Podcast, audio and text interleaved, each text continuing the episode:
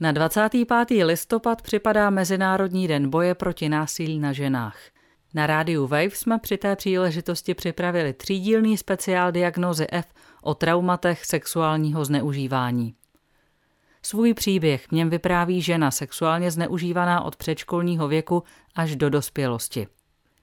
Terapeutky, které vedou skupiny pro zneužívané ženy, komentují, proč oběti sexuálního násilí o svých zážitcích někdy vypráví skoro bez emocí nebo až s lehkým úsměvem, který se zdá být běžnému posluchači k danému tématu zcela neadekvátní. A do třetice. Forenzní psycholožka dokresluje realitu vyšetřování sexuálních deliktů a vysvětluje, proč se obětem tak často nevěří. Všechny tři díly speciálu diagnózy F o sexuálním zneužívání najdete na wave.cz, v aplikaci Můj rozhlas a v dalších podcastových aplikacích. Diagnóza F. Diagnóza F. Otevřeně o věcech, o kterých se těžko hovoří. V roce 2014 vyšla kniha s názvem Hra na pavoučka. Svůj příběh, ve kterém není nouze o zneužívání, bolest na těle i na duši, v ní vyprávěla Zuzana. Oslovila jsem tenkrát nakladatelství a chtěla jsem Zuzanu pozvat do diagnozy F. Odpověděli mi, že se na takový rozhovor ještě necítí. Teď nedávno mi ale Zuzana poslala mail. Má za sebou roky psychoterapie a ušla nepochybně velký kus cesty. O svůj příběh, včetně jeho pokračování, které se do knihy nevešlo, se s vámi podílí v dnešní diagnoze F. Dobrý den, Zuzano, děkuji, že jste přišla. Dobrý den. Co je hra na pavoučka?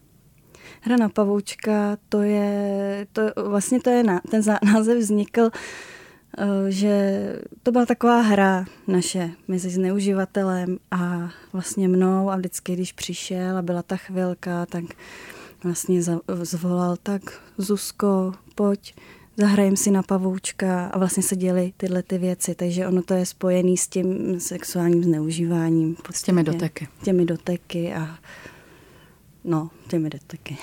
V knize uh, vy mluvíte o zneuživateli. V knize nicméně hovoříte o tom, že to byl otčím. Takže je to člověk, který vám byl hodně blízký v té době. Ano, já jsem si i tenkrát myslela, že je to můj vlastní otec, až někde do 14 let, takže byl to hodně blízký člověk, ačkoliv jsem se ho bála celou tu dobu. A zároveň jsem za ním přišla, když se zlobil, když prostě byl hodně agresivní a vlastně jsem asi potřebovala, aby věděl, že aby se nezlobil, aby prostě to přestalo a vlastně jsem ho vyhledala a vlezla jsem na něj, vlezla jsem mu na klín a chtěla jsem vlastně ten strach nějak, aby to přestalo. Takže, aby vás měl rád. Aby mě měl rád, takže já i přes ten strach vlastně jsem se bála, přišla jsem. A ten strach pominul, ale, ale otočilo se to k tomu, jak on byl jako milej a zeptal se to k té hře na pavoučka. Zneužívání, o kterém mluvíte, začalo v době, kdy vám byly přibližně čtyři roky.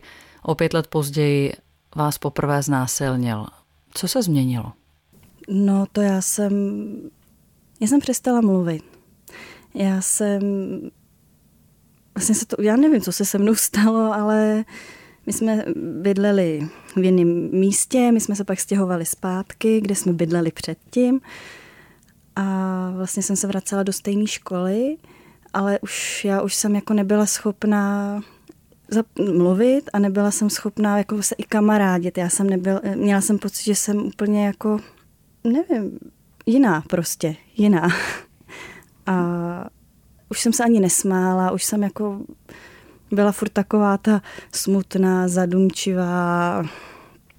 Jsem se hodně bála učitelů, takže když třeba někdo zkoušel, tak já jsem si nechala napsat pětku, protože jsem nedokázala vůbec ustát ten pocit, že tam teda jsem teďko a teď je on a baví, dává mi nějaké otázky, takže jsem takhle, a vlastně jsem i utíkala, no, od těch. A Věděla, on, to, věděla to vaše máma, Susko? Já jsem si furt jako říkala, že do těch devíti let asi ne. Nevím, jestli to věděla, ale to, co se stalo potom v těch devíti letech, tak já si, jako, myslím si, že jo, že to jako věděla. Protože čím jsem byla starší a vlastně se to zvrtlo až tak, že to bylo čím dál horší, když jsem dospívala těch starších let, kdy už jsem dostávala takový ten rozum, že vlastně, vlastně to je divný a nelíbí se mi to a bolí to a vlastně potom, těch, když jsem byla starší, já jsem vlastně až ve 14 letech jsem začala být hodně vzdorovitá. Já do té doby jsem furt byla tak hodně poslušná, že prostě budeš se usmívat, nebudeš, nebudeš brečet, nebudeš uh, smutná, budeš milá, protože ten zneuživatel nebyl jenom jeden. Potom jich bylo i víc. Bylo jich víc, takže já jsem musela jako opravdu, jak říkali, budeš jednou herečka a kolikrát mi třeba ukázali nějaký vlastně pornofilm nebo něco takového, kde tam teda byly ty mladé holky a ty mi říká, podívej se, takhle jednou budeš hrát, budeš herečka. A teď já jsem tomu jako nerozuměla v tom věku, jsem si říkala, no ale teď jako oni brečej, že oni nejsou jako, jak jako herečka, ale jako budu modelka a tohle. A fakt nás takhle oblíkali a fakt jako, no museli jsme být teda milí, usměvaví, nevzdorovat, protože by byl trest. Jak vypadaly tresty? Tresty vypadaly bytí. Znásilňování? Jo. Ale i takovým způsobem, že třeba opravdu nás přivázali a nemohli jsme dělat vůbec nic. A stokrát jsem si říkala, jo, tyjo, kdyby mě aspoň pustila a já se mohla bránit. Že bych měla jako větší šanci se nějak bránit, ono to nešlo. Nebo nás tenkrát nám dávali, vždycky pamatuju, vypij tu šťávu, bude ti potom dobře, nebude tě nic bolet. Takže já jsem pak byla jako úplně Omámená. Omámená, takže spoustu věcí, třeba ani i třeba v té knížce, jo, spoustu věcí já mám třeba zkreslených a vlastně ve zmatku, protože nevím, prostě se mi to všechno míchalo dohromady. Jak se to stalo, že najednou těch zneuživatelů bylo víc? Protože tenkrát tenkrát uh, otčím na, u nás na půdě udělal takový pokojíček a říkal, jo, to bude tvůj pokojíček. A vlastně tam se scházeli další muži, ty, další vám muži. A, a buď tam, anebo jsme třeba jeli do zahraničí a tam, tam jsem nebyla třeba jenom já, tam byly i jiný děti. Takže se to provozovalo buď u nás na půdě, anebo teda v zahraničí. Jsem si třeba do těch 14 let myslela, že opravdu já jsem vlastně ani neměla potřebu pochybovat o tom, že by to jako bylo něco špatného. Já jsem, ano, já jsem cítila. Nechci to, bolí mě to. Nevím, jak z toho ven, jak, jak bych utekla, chci, aby to přestalo. Na druhou stranu jsem věděla, že prostě je to jako, že to musím, že to je jako asi součást toho života, co žiju jako a dělají to všude. Takže já jsem neměla jako vůbec ani potřebu možná to říct. Ale Protože to byla realita prostě vašeho žití. Byla a přesto jsem jako z toho utíkala. Já jsem si ubližovala, ale já jsem si neubližovala, protože by jako ano, asi nějaká pozornost, ale já jsem si ublížila, nebo takhle, ono to bolelo mě břicho, měla jsem nějaký somatický potíže a skončila jsem v nemocnici. A čím jsem byla starší, do těch, a v těch 14 letech, no před tím 14. rokem, jsem vlastně jakoby zjistila, že když já se třeba říznu, nebo něco si udělám, takže vlastně skončím v té nemocnici a vlastně uteču od té rodiny. V tom vašem příběhu se nicméně ale dostává ta situace na povrch. Někteří lidé se to dozvídají a začíná se situace vyšetřovat nedopadá úplně tak, jak by asi dopadnout měla. Když jsem šla na střední školu, tak se to vlastně tam se stalo prostě, já jsem byla tak, nešlo to přehlídnout. Prostě když jsem pak došla do školy, že teda není něco v pořádku a tam teda ta škola reagovala a zavolali kriminalisty? Ne. Asi kriminálku nějakou. Kriminálku. Takže se to začalo vyšetřovat, aniž bych vlastně sama chtěla. Skončilo to u soudu? Skončilo to u soudu a tam to skončilo tak, že já jsem oh, prostě řekla, že jsem si z toho polovinu vymyslela. Do dneška toho lituju, vůbec jako nevím, prostě jsem to zkazila, s tím žiju do dneška. Možná ale... by stálo za to říct, že vlastně vy jste ale měla vypovídat osobně před ano, tím odčímem. Ano, Takže když jsem tam přišla, vlastně já jsem ani nevěděla, co mě čeká, kam mám jít, jestli jsem vůbec někoho měla, nevím, tam určitě z ospodu někoho, ale nikdo mi vůbec nic neřekl. A teď jsem tam jako vešla, si pamatuju, a takhle na té lavici tam prostě seděl on a já, no už jenom jsem měla v té hlavě, no tak teď když to řeknu, tak zabije mámu, ublíží se gram, no udělá mi tohle, tohle. A jenom jsem měla v hlavě prostě tyhle ty věci. A vlastně jsem nedokázala ani nic jak vlastně říct, ani mluvit. A tak mě jako uh, vlastně jsme udělali přestávku, protože jsem nebyla schopná vůbec jako ničeho a když jsem se tam teda vrátila, tak jsem řekla, ať tam napíšou, že jsem si to vymyslela. A když se mě ptali, co jsem si vymyslela, tak jsem řekla polovinu, protože já jsem vůbec nevěděla, co mám teda jako říct a chtěla jsem jenom, aby to skončilo. Takže jsem si takhle, takhle jsem to prostě zkazila a byla jsem opravdu zoufala z toho, že jsem to zkazila. Dopadlo to vlastně... To byla obviněná z křivé výpovědi. Ano. Zuzano, tímto ale pořád ještě nekončí ten váš příběh. Teď uděláme trošku skok do nějaké vaší dospělosti, kde jste teda z domova odešla do vztahu se svým manželem. Ano. Když jsem potkala manžela, on byl o 8 let starší, ale vůbec to jakoby asi nebylo to. To byl takový můj, on měl o mě zájem, já jsem v té době byla. Prostě otěhotněla jsem, a on už mě znal, jako když mi bylo 14. Nás vozil autobusem, vždycky mě přivez až domů, nebo nás čekal. A vůbec mě nenapadlo, že jako by jsme spolu byli, ale já jsem v tom viděla, jo, on mě zachrání a nebudu muset být doma. Takže on věděl, že to dítě není jeho. On, jo, já si vás vezmu, eh, budu ho mít za vlastní a já jsem v tom viděla takový útěk z té rodiny, že už tam nebudu muset jako být a že bude někdo, kdo mě prostě ochrání možná taky a že i to dítě bude mít tatínka. Vůbec jsem nebyla zamilovaná a skonč... vlastně jsem si na něj zvykla po dobu těch pěti let, co jsme spolu žili. Měli jsme další děti. Tohle vypadá jako idylka, ale ona to idylka nebyla. Nebyla. I v tom sexuálním životě, jakoby to já jsem ne, já jsem věděla, že když si ho vezmu, tak musím, dělat, musím plnit ty manželské povinnosti. Musíte zase vydržet. Ano. Takže jsem to, já jsem si vždycky napila, abych to jako necejtila. A když to skončilo, já jsem to obrečela kolikrát, aby to jako nevěděl, protože se mi vracely prostě ty vzpomínky co bylo a pak jsem šla třeba na záchod a fakt jsem šla zvracet nebo jsem si ublížila, protože jsem to vůbec nedokázala, že jsem si jako obvinovala z toho, proč jsem to udělala, když jsem to nechtěla. Kromě toho, co jste ale vy zažívala s manželem, se ale časem ukázalo další děsivé tajemství. Vlastně se tam začaly prostě projevovat věci, že kdy, kdy se vlastně zjistilo, že manžel je pedofil, ale bylo to takový jako, kdy, ona mi to tenkrát řekla kamarádka, já jsem to vůbec jako nebyla schopná poznat, ačkoliv jsem si strašně dávala pozor.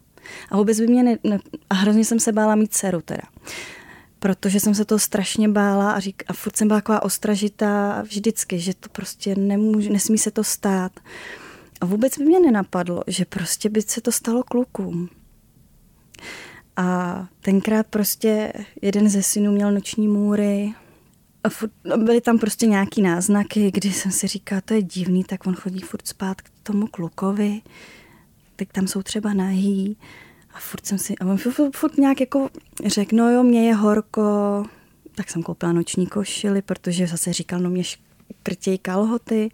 No a vlastně se to, vlastně na poput té kamarádky, která vlastně mě na to upozornila, tak jsem se začala strašně bát, až, a šla jsem vlastně k dětský doktorce.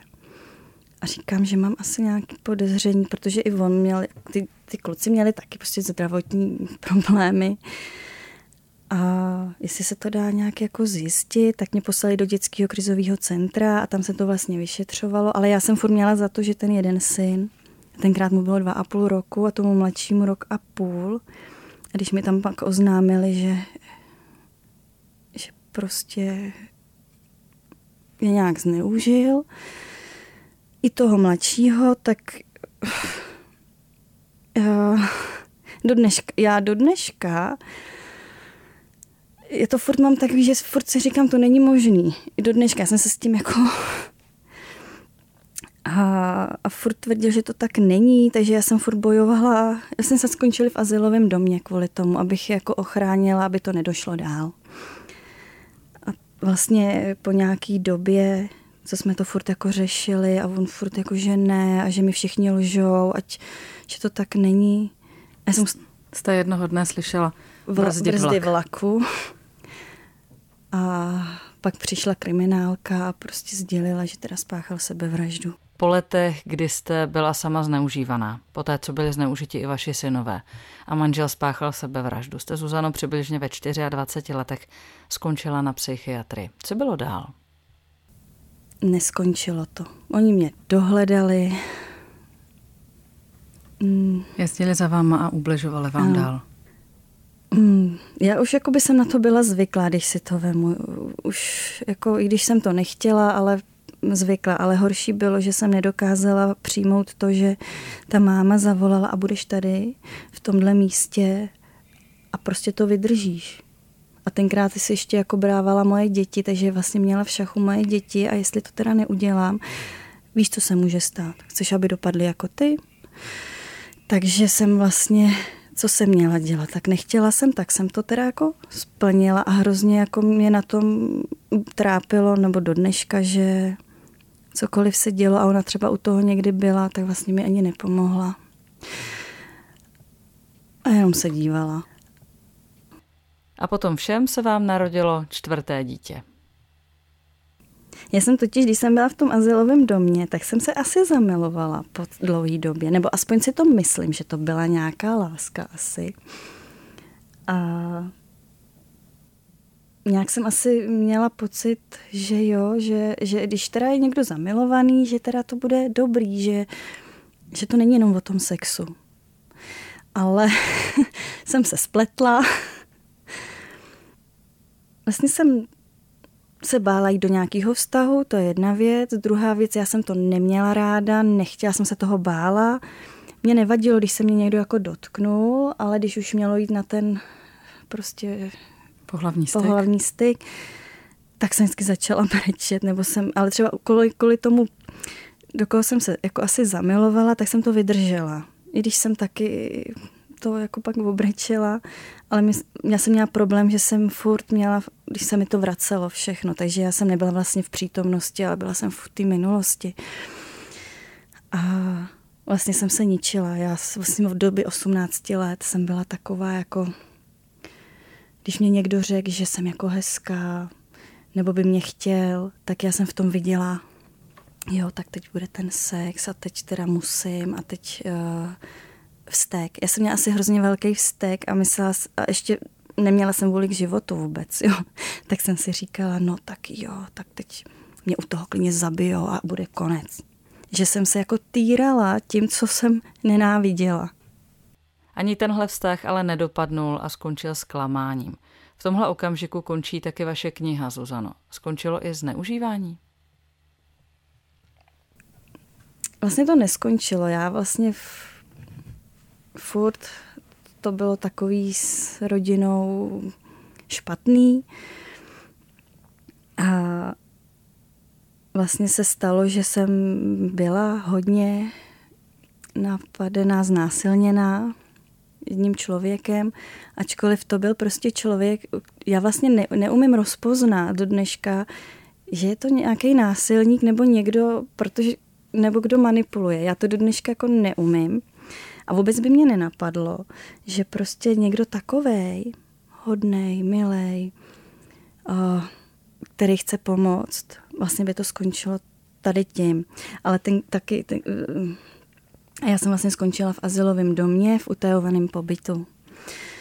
To už byl řeš... druhý váš pobyt v azyláku. Ano, a tam teda se to, to, to, to došlo k soudu. A vlastně jako by se opakovalo to, co bylo tenkrát, když mi bylo 16, ten první soud, co jsem měla. A s tím rozdílem, že já vím, že v, tom, v těch 16 letech jsem udělala prostě nějakou hloupost, že jsem to vzala zpátky, do dneška toho lituju. Ale tentokrát to prostě jsem si říkala, jo, tak už i kvůli dětem musím to trošku udělat jinak. Nemůžu. To, takže vlastně mě jsem měla pocit, že jsem udělala všechno, tak vlastně já jsem to nenahlásila, přijela záchranka, policisti, takže to bylo tak jako hodně, že se z toho vlastně vznikl tenhle případ. Došlo to teda k soudu a vlastně jsem utrpěla zase další prostě jakou bezmoc, pocit nespravedlnosti, protože vůbec nevím, co jsem udělala špatně, ale vlastně on, oni měli důkazy, veškerý DNA, že se to teda jako stalo, ale uh, vlastně oni vytáhli moji celou minulost a na tý se to všechno postavilo, takže ona je lhářka, tenkrát to přece jako uh, odvolala nebo prostě lhala, no teď si ubližovala, no tak přece ji nemůžeme věřit. Takže vlastně oni vytáhli tuhle minulost, jeho minulost vlastně vůbec neřešili, skončilo to slovo proti slovu, protože on řekl, to bylo dobrovolný. Přitom byly důkazy, ale protože, no prostě slovo proti slovu. Jenže se to zase otočilo. Byla jsem obviněná z křivý výpovědi, eh, z křivýho obvinění, což třeba do dneška nechápu, protože Oni ho jako identifikovali, oni ho poznali. Já jsem neřekla, já jsem řekla popis, já jsem neřekla, že ho znám tenkrát. Jo, to je možná jediná moje chyba, když jsem se tak bála eh, ho jmenovat. A on se vrátil na místo činu. Takže ho chytili, jo. Ale přesto to dopadlo takhle, vůbec se tím nezabývali, co se stalo a zabývali se mnou a mojí minulostí. Já jsem vlastně skončila s podmínkou, a oni mi řekli, to je výchovný. A já jsem vlastně se úplně zhroutila a říkala jsem si, jako jak výchovný. A tak jsem si to jako přebrala, no dobře. Furt jsem jako nad tím přemýšlela a říkala jsem si, jo, takže cokoliv se stane, tak to jako nesmím jako ani říct, jako že rodina měla pravdu. Nesmíš to říct, nikdo ti neuvěří. Asi ta pravda prostě je prostě pro ty lidi tak těžká, že to prostě nechtějí slyšet, ale je vlastně v pořádku. Zuzano, celé naše povídání eh, provází vlastně váš takový jako lehký úsměv. Mm, jo. Jak těžké je o tady těch věcech mluvit? Protože vy už jste je mnohokrát vyprávěla v terapii. Pracujete s tím tématem. Co ten lehký úsměv, který to doprovází, pro vás značí? No, to je takový odlehčení té těžkosti, kterou cítím, já se vnitřně chvěju, já se mi chce křičet, chce se mi brečet, ale uh, aby k tomu nedošlo, tak prostě se usmívám, protože se nechci rozbrečet. Nebo já mám pocit, že když uh, se rozbrečím, takže se úplně složím. Takže si to tak jako, je to taková asi obrana možná, že si to jako odlehčuju a snažím se s tím nějak být a zpracovat, i když to bude ještě asi na dlouho. No, na dlouho. Jak to teď máte s rodinou? Vlastně, vlastně um, pro rodinu jsem zrádce, že jsem, že rodina má držet přece spolu, takže jsem pro ní zrádce, ale já jsem hrozně ráda, že jsem jakoby utrhla tu pavučinu, že jsem se od tam tu prostě nějak dostala, i když to trvalo strašný rok, dlouhý roky. A že jsem se vlastně z té závislosti nějaký, kdy jsem se tam furt vracela, si, že jsem to znala, to prostředí, nevím vůbec, že jsem se dokázala od tam tu prostě vymanit a začít žít život takovej, že já dneska si říkám, jak je, jak je hrozně hezký žít takový obyčejný, každodenní, stereotypní život. Že je to strašně hezký, protože už ne, nemusím žít v takovém tom strachu, viny, no vinu mám furt, ale s takovým, v takovém tom zmatku. A ve strachu a v takovém tom chaosu. No. Já vám děkuji za to, že jste tady, Zuzano. Ještě bych se ale chtěla zeptat, jak vám tady vlastně bylo? Těžko mi to bylo. Těžko mi to bylo, i když na to nevypadám, ale tak se mi chvíli mám opravdu chtělo brečet, křičet. A říkala jsem si, Ježíš Maria, co to tady říkám, měla jsem se mít. ale z nějakého důvodu jsem sem přišla, chtěla jsem. Takže jsem moc ráda, že jsem se mohla přijít, moc si toho vážím, že jsem mohla promluvit, i když jsem možná neřekla úplně, co jsem chtěla říct, ale zase mě to, no, jsem, jakoby, i se mi ulevilo, ne, jakoby chvílema. A až půjdu domů, tak se ještě budu klepat asi další dny. Já vám velmi děkuji za vaši otevřenost. Ať se vám daří, Zuzano. Děkuju. Naslyšenou. Naslyšenou. Rozhovor se Zuzanou byl speciální a proto jsme se jej rozhodli doplnit ještě dvěma dalšími bonusovými díly diagnozy F, které téma sexuálního zneužívání dokreslují z dalších úhlů pohledu. O tom, jak se prožité trauma projevuje v životě zneužitých žen a jak těžké je se z něj zotavit, jsem si povídala s terapeutkami Danou Pokornou a Natálí Švab-Figuš, které vedou terapeutické skupiny pro zneužívané ženy.